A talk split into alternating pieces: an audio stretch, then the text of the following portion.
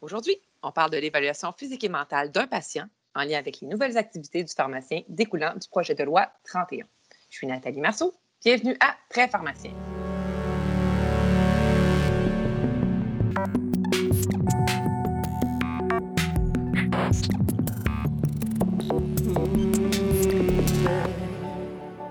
Bonjour à tous, je suis très heureuse de vous retrouver pour un nouvel épisode de Très pharmacien. Aujourd'hui, je suis vraiment contente parce qu'on vous a préparé une petite série de balados sur les activités associées à la loi 31, euh, sur les nouvelles activités du pharmacien. On le sait, l'Assemblée nationale du Québec a récemment adopté les nouvelles activités associées à la loi sur la pharmacie, ce qui va nous permettre de, de, faire des nouvelles activités d'amorce ou d'ajustement de médicaments, et ce, dans différentes situations cliniques. Et c'est justement de ces différentes activités dont on va parler lors de cette série de balados, et ça pour vous aider à démystifier ces conditions et, surtout, surtout, à vous donner l'envie de les mettre en pratique pour permettre de faire avancer la profession. Aujourd'hui, précisément, on va discuter de l'évaluation de la condition physique et mentale d'un patient. On va se le dire, là, le pharmacien, ça fait déjà longtemps qu'on fait l'évaluation physique et mentale de nos patients dans le cadre de notre travail.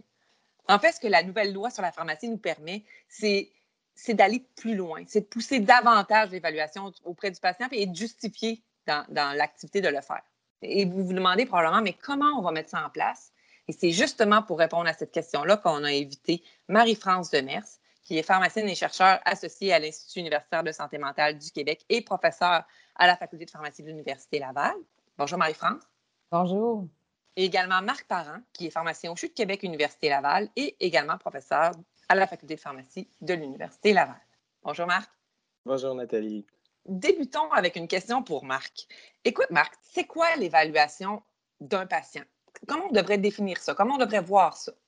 Ben, c'est une bonne question d'introduction. Hein. L'évaluation, c'est toute la collecte de données qui vient avant qu'on prenne une décision par rapport à la pharmacothérapie.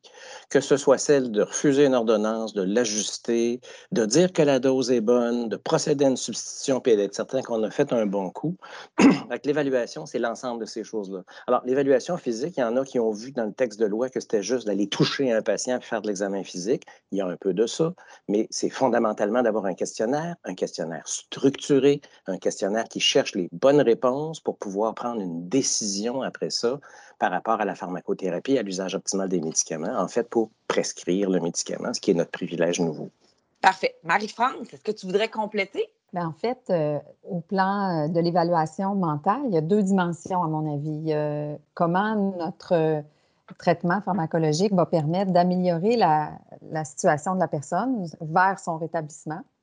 Donc, il faut quand même développer certaines aptitudes à mieux évaluer euh, les, symptômes, les manifestations des différentes psychopathologies.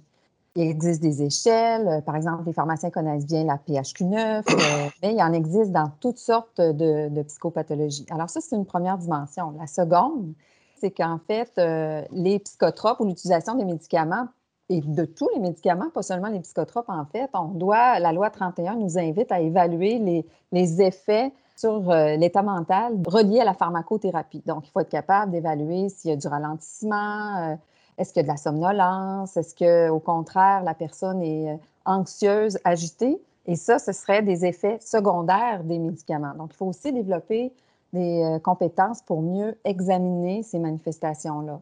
Alors, c'est vraiment intéressant. Ça, va nous permettre de, de nous déployer dans toutes les sphères de notre pratique.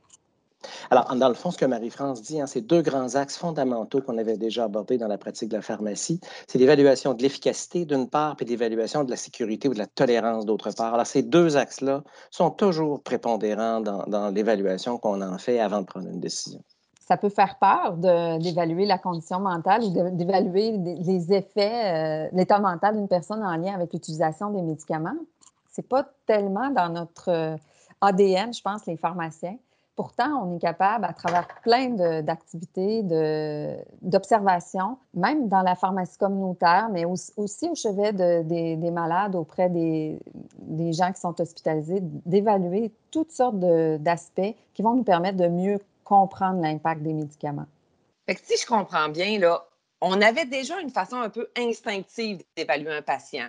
Mais là, ce qu'on pourrait peut-être améliorer dans notre clinique ou dans notre pratique, ça serait euh, d'utiliser une approche un peu plus structurée, une démarche un peu plus euh, forte ou plus, euh, appuyer pour faire ce qu'on faisait déjà, mais l'amener plus loin. Est-ce que je comprends bien? En effet, par exemple, on pourrait structurer notre... Il y a plein d'observations qu'on peut faire, qu'on pourrait structurer notre, approche. Il y a plein de choses qui se révèlent à travers l'apparence de la personne, son comportement moteur. Est-ce qu'elle bouge beaucoup? Est-ce que ses gestes sont ralentis? Est-ce que son...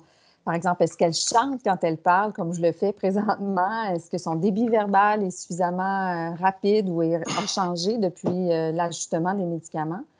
Euh, est-ce que son habillement est approprié? Donc, on a l'impression qu'on n'est pas capable de faire ça comme pharmacien, mais au fond, on le fait à tous les jours. C'est simplement qu'il faut le formaliser dans une démarche un petit peu plus structurée pour voir s'il y a un impact des médicaments sur la condition mentale des gens. Au niveau physique, on a exactement la même dynamique. Euh, je donne un exemple. Quand tu parles de systématique, de structuré, euh, en clinique d'insuffisance cardiaque, on, a souvent le réflexe d'aller observer euh, l'édème des membres inférieurs, qui est un reflet de la fonction ventriculaire droite. Mais, mais l'effet sur la fonction ventriculaire gauche, ben, c'est l'auscultation pulmonaire. Alors, on ne peut pas faire indépendamment l'analyse de la fonction gauche et de la fonction droite, bien sûr, à moins qu'on soit en insuffisance cardiaque globale. Mais, ça illustre qu'on a fait des choses un peu progressivement à la carte, au fur et à mesure de notre confort. Mais si on veut faire un ajustement responsable, adéquat de cette médication-là, bien, on va être interpellé assez rapidement à, aller un peu plus loin, puis à aussi évaluer est-ce qu'il y a des signes de surcharge pulmonaire, par exemple. Alors ça, c'est un exemple intéressant. Bien alors, ça m'amène alors à ma prochaine question. vous êtes des pharmaciens, des leaders de la profession, des gens qui avaient poussé la pratique déjà plus loin. Vous êtes des visionnaires. Comment, comment vous avez mis ça en place, l'évaluation? Pouvez-vous me donner des exemples tirés de votre pratique? Puis on pourrait commencer par euh, la partie un peu physique. Marc, est-ce que tu voudrais m'en parler? Ben, je pense que la première chose, c'est d'être convaincu que l'évaluation doit être faite en amont, hein, qu'on part. Puis l'idée, c'est vraiment de, répondre aux besoins spécifiques de la personne qui est devant nous. On ne peut pas partir d'un énoncé générique d'une interaction puis de conclure. Il faut aller valider chez le patient. Est-ce que ce patient-là, dans une approche par problème, a véritablement un problème ou il est véritablement à risque d'avoir un problème? Donc, l'évaluation commence là. Et après ça, ben, quand on veut la faire de façon globale, ben, il faut aller chercher l'ensemble des signes et des symptômes qu'on a besoin. Alors, clairement que la, première étape, c'est d'avoir un questionnaire qui n'est pas juste des questions ouvertes, mais un questionnaire qui va chercher les réponses qu'on a besoin pour se faire une tête et valider que le problème est véritablement important. Je vous donne un exemple. Je fais toujours beaucoup de, suivi, évaluation et traitement de la douleur. Ben, l'évaluation de la douleur, ça demande un questionnaire plus spécifique. Puis je donne juste un exemple précis. Une douleur neuropathique qui vient d'une atteinte de la colonne vertébrale, ben, ça touche une racine nerveuse, ça touche ce qu'on appelle une Pour évaluer adéquatement une radiculopathie, il ne faut pas juste demander au patient, c'est-tu comme un choc électrique, puis c'est quoi l'intensité? Il faut connaître les dermatomes et faire le croisement entre ce que l'histoire du patient nous donne et le dermatome. Donc, en superposant ces éléments-là, c'est là qu'on a une évaluation qui est beaucoup plus appropriée et qui va orienter le choix du médicament dans le traitement de la douleur neuropathique sur une radiculopathie. Alors donc, c'est comment on bâtit cette, quelles sont les, qu'on détermine quelles sont les informations qu'on a besoin pour faire une évaluation globale, complète, qui va nous aider à prendre la décision pharmacothérapeutique la plus appropriée dans l'usage des médicaments. Alors ça, c'est un exemple précis dans le traitement de la douleur qui n'est pas nécessairement complexe, qui ne veut pas dire qu'on procède à un examen physique comme tel, quoi qu'on pourrait y aller. Mais c'est une première étape, donc, d'avoir cette approche structurée où on a identifié quelles sont toutes les bonnes questions à poser pour bien identifier et cerner le problème pour y apporter une bonne réponse. Marie-France, est-ce que tu as des exemples à nous donner en santé mentale? Ben, en fait, c'est intéressant parce que ce que raconte Marc fait beaucoup écho à, l'approche systématique dans laquelle euh, j'inscris ma pratique. Au fond, pour évaluer comme il faut euh, les effets, bon, vous savez, je travaille auprès des jeunes qui, ont des psychoses pour bien évaluer l'effet des psychotropes, euh, des antipsychotiques plus spécifiquement. Mais j'utilise un questionnaire systématique. Euh, bien sûr, j'utilise des éléments aussi d'évaluation physique. Par exemple, euh, on va examiner est-ce qu'il y a une hyperprolactinémie qui est présente, est-ce que le, euh, bilan physique a été affecté, etc. Mais on va beaucoup s'inspirer, encore une fois, de questionnaires de psychopathologie. Alors, si je donne l'exemple, quelqu'un est très ralenti, on va se poser la question, est-ce que ça s'inscrit dans une dépression? Est-ce que c'est un effet indésirable? Euh, des médicaments. Comment on départage? Donc, ça fait beaucoup écho à ce que la radiculopathie, euh, le dermatome, c'est un peu le même parallèle. Quoi qu'il en soit, euh, on peut même parfois aider à orienter finalement le diagnostic parce que si on est convaincu que ce n'est pas un effet indésirable des médicaments, ça va orienter vers euh, peut-être une dépression qui, mériterait d'être traitée par un autre médicament. Alors, au lieu de diminuer les doses des, des antipsychotiques, on va ajouter un antidépresseur dans l'exemple que je viens de donner. Puis en psychiatrie, on a intérêt à s'outiller donc de, questionnaires qui sont euh, utilisés en recherche, mais qu'on utilise à des fins cliniques pour, euh, dans le fond, améliorer notre capacité de reconnaître certains effets indésirables ou certaines dimensions, justement, des maladies auxquelles on doit faire face. L'évaluation des effets extrapyramidaux pourrait être un très bel exemple. Alors, ça fait longtemps que moi, j'utilise le SRS, qui est une échelle euh, Extrapyramidal Rating Scale, qui a été développée par un Canadien qui euh, va examiner très précisément, il y a différents items, puis on évalue de 1 à, 6 euh, la sévérité de chacun, chacune des dimensions. Par exemple, est-ce qu'il y a du ralentissement? Est-ce que j'ai nommé la prosodie, qui est la capacité de chanter quand on parle? Euh, le débit locutoire, encore l'expression faciale, autant de dimensions qui peuvent nous dire que la dose est trop élevée, par exemple. Si on réduit la dose de l'antipsychotique, tout d'un coup, ces dimensions-là vont s'améliorer. Et ce qui est assez dramatique dans notre domaine, c'est que si on ralentit beaucoup la personne, on nuit à son rétablissement et à son espoir d'un mieux-être, de réaliser ses projets et tout ça.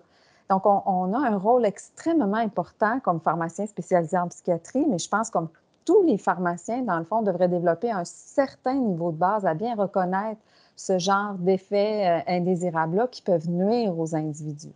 C'est là toute la difficulté aussi. On a des pratiques qui deviennent de plus en plus euh, spécifiques, mais je pense qu'il faut au moins reconnaître que ces effets indésirables-là existent, euh, s'outiller, puis savoir référer quand c'est le bon moment. Alors, ça aussi, ça va faire partie de ce qu'on va vouloir développer à travers ces nouveaux, cette nouvelle pratique-là quelque chose à ajouter, Marc? Ben, j'écoutais Marie-France, puis je pensais que dans le fond, elle est en train de nous parler de la définition fondamentale des soins pharmaceutiques, où tout ce qu'on fait, c'est dans le but de prévenir les problèmes, de maintenir ou de rétablir la santé. Et c'est ça que Marie est en train de nous dire. C'est tout le sens qu'il faut donner à toutes les interventions qu'on a à faire. Bien, je vous écoute là, puis je trouve ça hyper inspirant pour les auditeurs, puis pour moi-même. Ça, ça, ça, donne le goût de pousser plus loin. Comment vous voyez ça, la, mise en place, d'aller plus loin dans l'évaluation, que ce soit en établissement, dans nos secteurs hospices, dans nos secteurs ambulatoires, ou je pense même en pharmacie communautaire. Comment vous le voyez pour le pharmacien qui dit Attends un peu, moi j'ai le goût, là, comment je mets ça en place? je pense que ça passe par un certain engagement. Il faut avoir vraiment la conviction que nos compétences peuvent servir au mieux-être, donc au rétablissement des gens en tout cas, nous, en psychiatrie, c'est un changement de paradigme. C'est quand même récent, l'utilisation des médicaments en psychiatrie quand on y pense. Ce qu'on visait, c'était la réduction des symptômes. Mais les gens restaient, par exemple, dans les maladies comme la maladie affective bipolaire ou la schizophrénie, restaient hospitalisés. Maintenant, les gens sont dans la communauté, sont des citoyens à part entière, euh, contribuent. Ils sont rendus sur nos bancs d'école, d'ailleurs, je peux vous le dire à titre de professeur. Alors, c'est bien. Ça veut dire que la technologie médicamenteuse a permis, entre autres, avec les autres approches combinées, a permis à ces gens-là d'aller mieux. Mais dans l'ajustement fin, est-ce que je fais bien ma job, par exemple, si quelqu'un n'est pas capable de se lever le matin à 8h30 pour être sur les bancs d'école?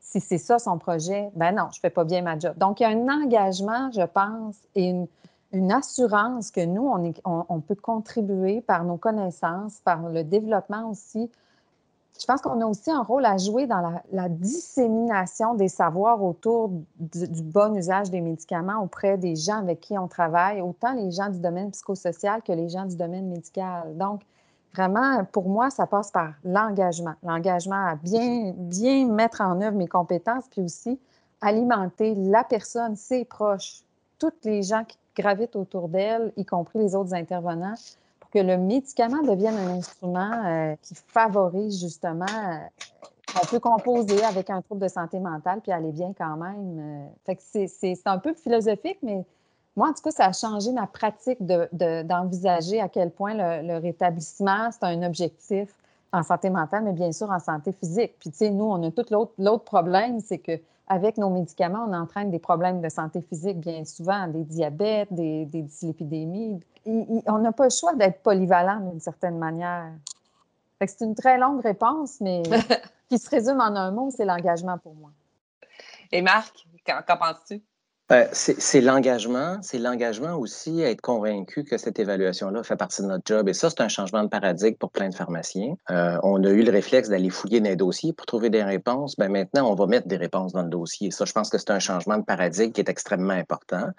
Et il ne faut pas avoir peur de ça. Il faut, bien sûr, ça commence par le questionnaire. Puis le questionnaire, Marie-France l'a dit, en santé mentale, ça peut être gênant. Euh, en santé physique, ça peut être gênant dans, plein de situations, ça peut être gênant.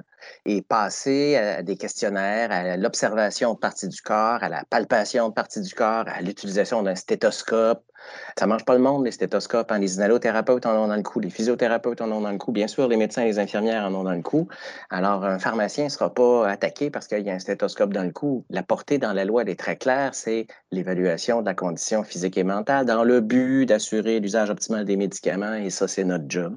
Alors, l'idée, c'est, vraiment d'être autonome, de pouvoir s'alimenter pour prendre des décisions, répondre aux questions qu'on attend de nous dans l'usage optimal des médicaments, sans oublier que l'évaluation c'est un continuum de choses. Hein. Des choses simples, comme un questionnaire, à des choses qui sont minimalement invasives, comme prendre la température, la pression artérielle de façon adéquate, et, de procéder à l'auscultation. Mais c'est clair qu'on n'ira pas procéder à une échographie parce qu'on n'est pas habilité, puis on ne fera pas l'électrocardiogramme parce qu'il y a du monde plus compétent que nous. Alors, dans tout l'ensemble des données qu'on a besoin, il y en a qu'on peut obtenir facilement par un questionnaire, il y en a qu'on aura des habilités euh, d'examen ou de questionnaire à peaufiner et à améliorer. Et il y en a d'autres qu'on ne fera jamais, qui sont des expertises spécialisées pour des techniciens, des technologues ou des médecins, des médecins spécialistes. Et l'idée, c'est de pouvoir identifier quelles informations on a besoin pour bien identifier le problème pharmacothérapeutique, tant en termes d'efficacité que de sécurité.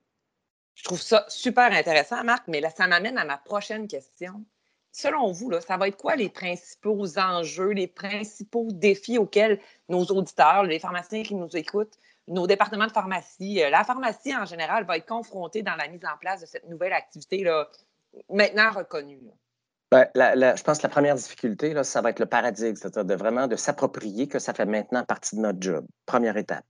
Deuxième étape, est-ce qu'on a euh, euh, la formation et où est-ce qu'on a maintenu l'expertise pour le faire? Donc, il y a des enjeux de formation. En santé mentale, il y a des choses. Marie-France, je te laisserai en parler. En santé physique, euh, malheureusement, au Québec, on a un retard considérable. Il ne faut pas oublier hein, que l'évaluation physique en pharmacie, il y a un livre qui existe là-dessus, un livre publié aux États-Unis qui s'adresse aux pharmaciens. Ils sont rendus à leur troisième édition. Alors, écoute, ça, illustre comment est-ce que nous, on peut avoir un retard. Mais il y a des façons qu'on peut utiliser, puis c'est là que ça va prendre l'initiative individuelle et collective. Moi, je pense qu'il faut mobiliser nos départements de pharmacie pour qu'on se donne des moyens. Alors, soit via nos facultés, soit via des collaborations avec des équipes médicales ou infirmières pour aller chercher des choses, soit en achetant le fameux bouquin ou le Bates qui sert en, médecine. Internet regorge de ressources qui peuvent être des didacticiels très intéressants pour euh, nous jeter au moins minimalement une base. Puis après ça, ben, c'est du millage. Puis c'est, dans un premier temps, ben, on peut dire euh, procéder à un examen euh, sommaire, puis on sera pas sûr, puis on sera pas bon, puis on va être inquiet. Mais comme je dis souvent, tu sais, je suis pas à l'aise de, la conclusion qui vient après, c'est en conséquence, il ne faut pas que j'arrête de le faire, il faut que j'en fasse plus pour devenir à l'aise. Et ça, c'est une étape dans le changement pour lesquels probablement la majorité des pharmaciens vont être confrontés. La phrase « je suis pas à l'aise », on va se la dire régulièrement. L'étape d'après, c'est comment je fais pour être à l'aise. Et non, je le fais pas. Puis moi, quand j'étais à la clinique d'insuffisance cardiaque, ben, tu écoutes les poumons, ben, ça crépite, fait que je dis, OK, on va voir le cardiologue. Ce que j'ai entendu, c'est-tu bien ça? Puis c'est comme ça qu'on ramasse l'expérience et qu'à un moment donné, bon, on se sent relativement confiant qu'effectivement, il y a une surcharge liquidienne ou il n'y en a pas, parce que cette information-là, elle s'ajoute avec un ensemble d'autres informations. C'est toujours global, hein, l'évaluation. Euh, l'auscultation pulmonaire puis des crépitants, par exemple, pour une surcharge, ben, c'est un symptôme. Mais en général, le patient, il a pris 6 kilos parce qu'il a, accumulé des édèmes. En général, il y a d'autres signes qui vont euh, nous démontrer qu'il est en surcharge volumique. Alors, c'est l'ensemble de ces choses-là qu'il faut intégrer. Hein. Dans la démarche, dans la fameuse note SOAP, ben, c'est une démarche clinique S-O-A alors, on ramasse le subjectif, on ramasse l'objectif, puis à A, ben, on l'analyse, on allume notre cerveau, on met tous les morceaux ensemble, puis là, ça donne un sens qui va nous permettre de faire un P, un plan qui se tient, un P comme une prescription, parce que c'est ce qu'on a le droit de faire. j'aime bien, euh, bien le P pour la fin, euh, euh, pour la prescription avec les nouvelles activités de la loi 31. Marie-France, quels sont les enjeux et les défis que tu vois associés à cette activité d'évaluation en santé mentale? Bien, en santé mentale, les gens, euh, les pharmaciens me, disent beaucoup qu'aller à la rencontre des patients, c'est difficile parfois dans certains syndromes, en particulier euh, qui se sentent pas à l'aise, pour reprendre l'expression de, Marc donc, on a à améliorer les capacités d'entrer en relation avec les gens. Puis, en tout cas, moi, dans mon expérience à moi, ça a été encore une fois à travers l'utilisation d'instruments qui étaient destinés d'abord à la recherche, mais que je me suis approprié pour mieux évaluer. Je vous donne un exemple. Quelqu'un a des hallucinations. Moi, comme pharmacienne, comment je peux parler de ça, les hallucinations? Mais il existe une échelle qui s'appelle la CIRATS je m'en inspire, puis je peux voir l'efficacité d'un traitement d'un nouvel antipsychotique. Alors, les, questions sur la CIRAT sont, par exemple, quelle est la proportion du temps que vous entendez des voix? À quelle intensité sonore ces voix-là vous interpellent? Quel est le contenu?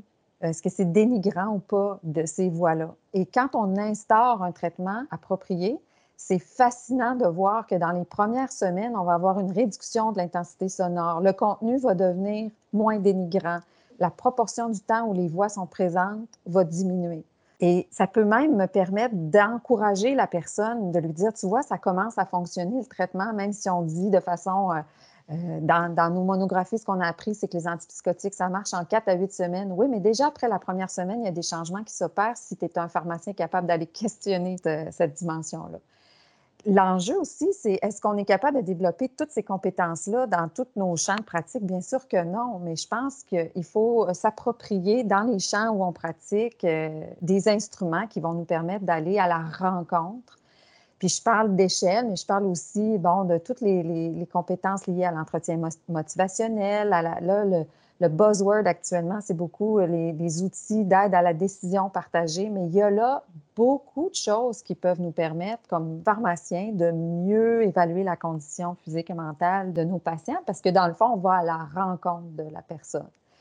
C'est sûr aussi que ça m'interpelle en tant que responsable facultaire aux études, toute cette question-là de la formation de nos étudiants, que ce soit pour le physique ou la santé mentale. Je pense qu'avec nos laboratoires de simulation, on a des, très belles occasions d'améliorer encore plus la compétence de nos, de nos futurs collègues. Puis en formation continue, ben il y a tellement de besoins, en tout cas, notamment en psychiatrie, que cette année, on a mis sur pied un nanoprogramme qu'on va lancer le 5 octobre, un nanoprogramme euh, sur les euh, soins pharmaceutiques axés sur leur établissement. Les deux premiers modules portent justement sur les enjeux euh, communicationnels d'évaluation, parce qu'on pense que ça fait vraiment partie des, besoins que les pharmaciens expriment en matière de, leur pratique concerne la santé mentale je pense qu'on a euh, aussi, je le disais tout à l'heure, puis j'insiste, dans l'interdisciplinarité, on a aussi à faire notre bout de chemin.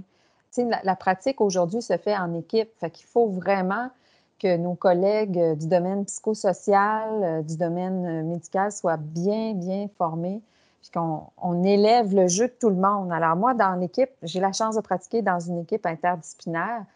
Euh, la psychologue qui fait 50 minutes d'entrevue est très capable d'observer des effets extrapyramidaux et c'est très précieux parce qu'elle, elle le voit 50 minutes.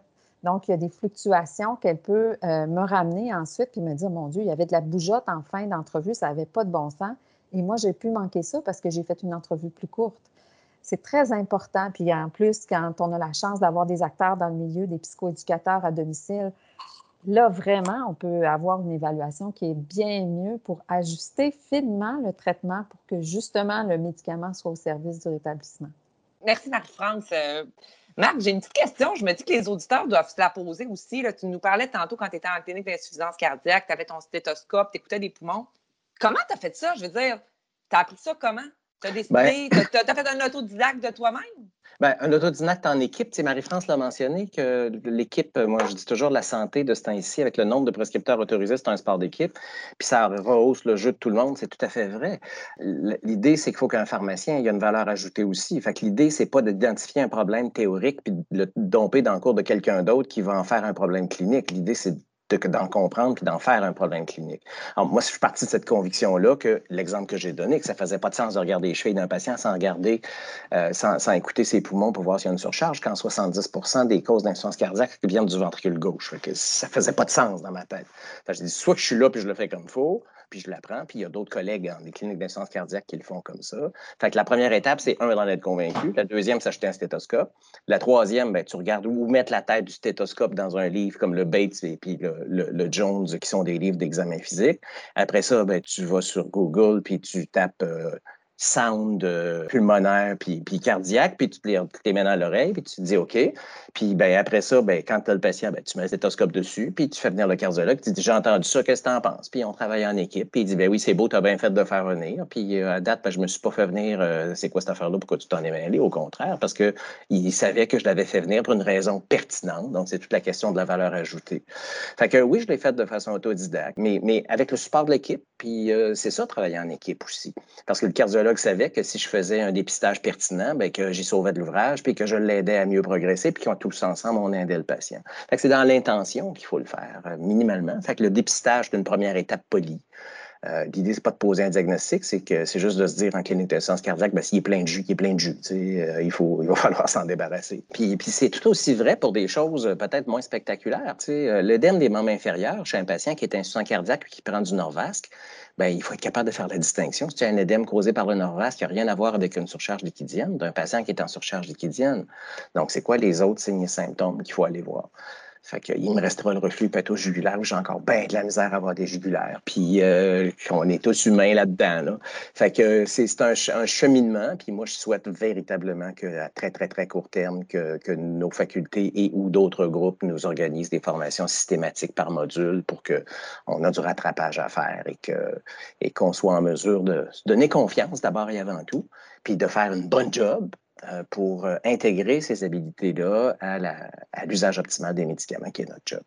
J'aimais bien ce que Marie-France disait tantôt, là, c'est on n'est pas obligé de tout, tout, tout faire. Il faut regarder dans notre champ d'activité, dans notre champ d'expertise, qu'est-ce qui est nécessaire, puis là, peut-être mettre en place en ce moment des activités d'apprentissage autodidacte en attendant que peut-être se développent euh, des activités de formation plus précises. Puis j'entends Marie-France qui dit, ben euh, on va s'occuper de nos étudiants. Là, euh, éventuellement, ça va être intégré euh, au, programme universitaire, l'évaluation plus pointue, plus fine.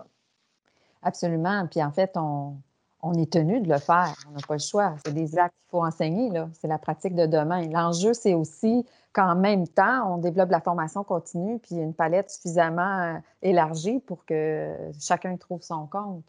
C'est très satisfaisant de pratiquer par contre, moi, je t'entends, euh, Marc, puis on sent comment c'est le fun parce que là, ça prend tout son sens. Si tu reconnais un problème comme il faut, tu ajustes le traitement puis tu vois la différence.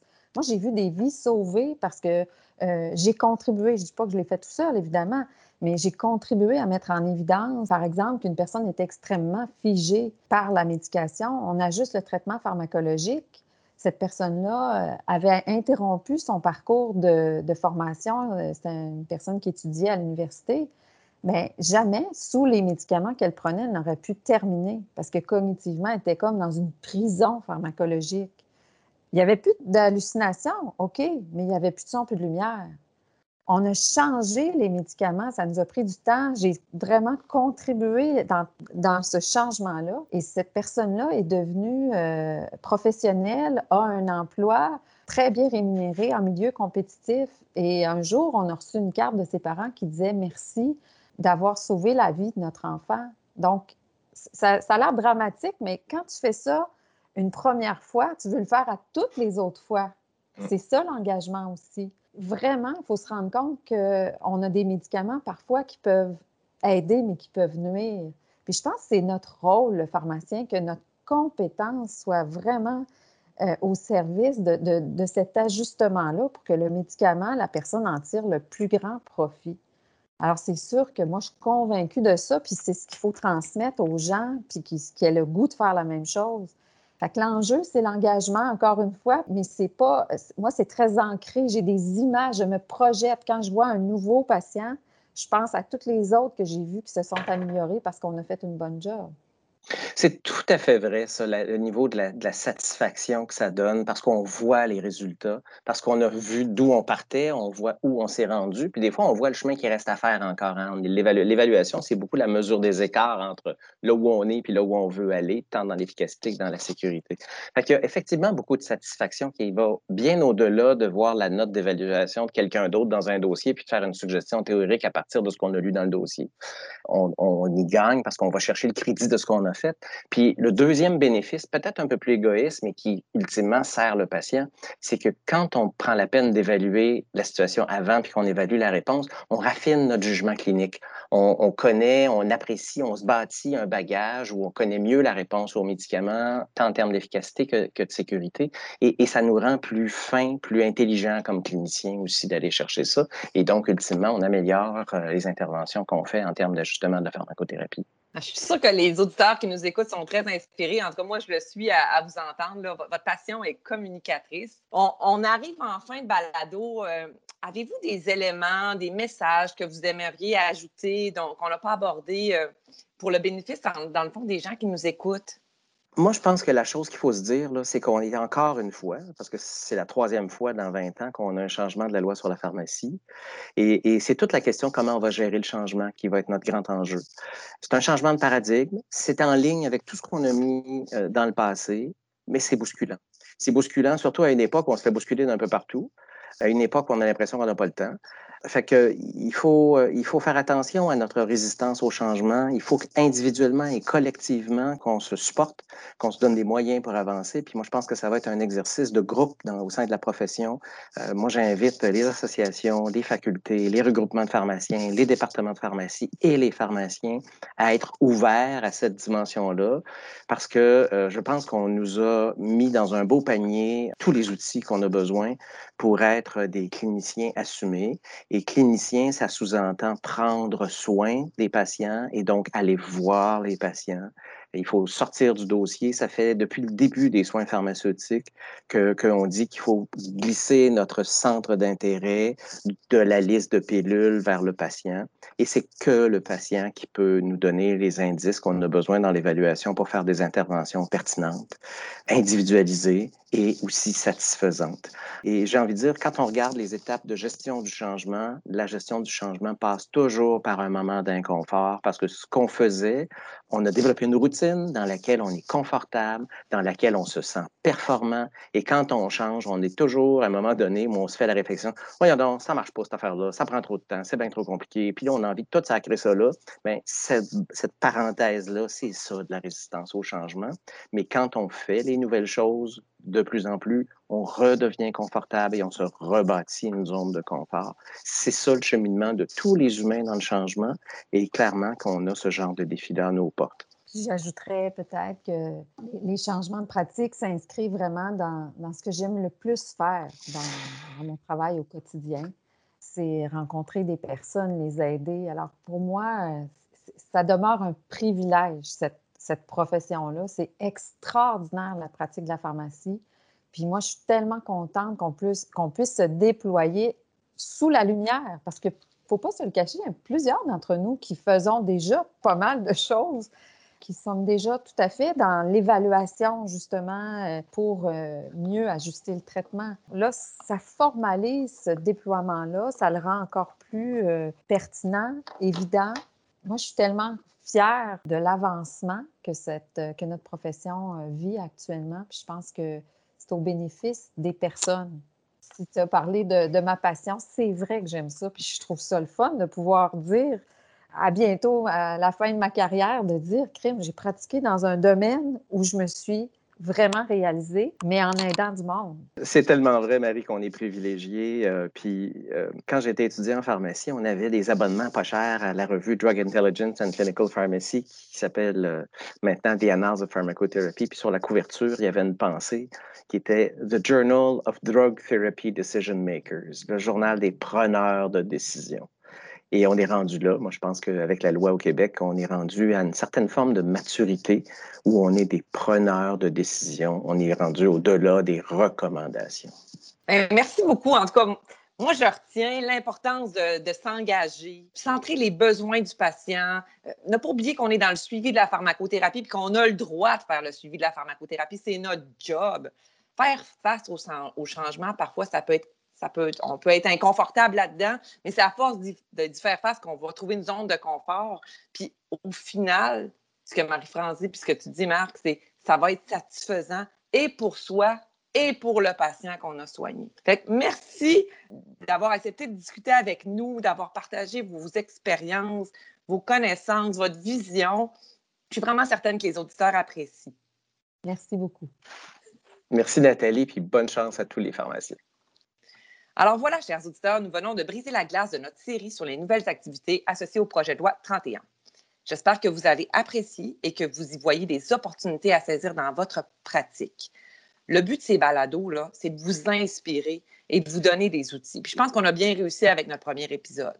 Au prochain épisode, nous allons aborder le traitement et la prévention de l'influenza, quand même dans un contexte de pandémie à la COVID-19 et en lien étroit avec les nouvelles activités du pharmacien. Donc, je pense que je vous donne rendez-vous. Ça va être très, très intéressant.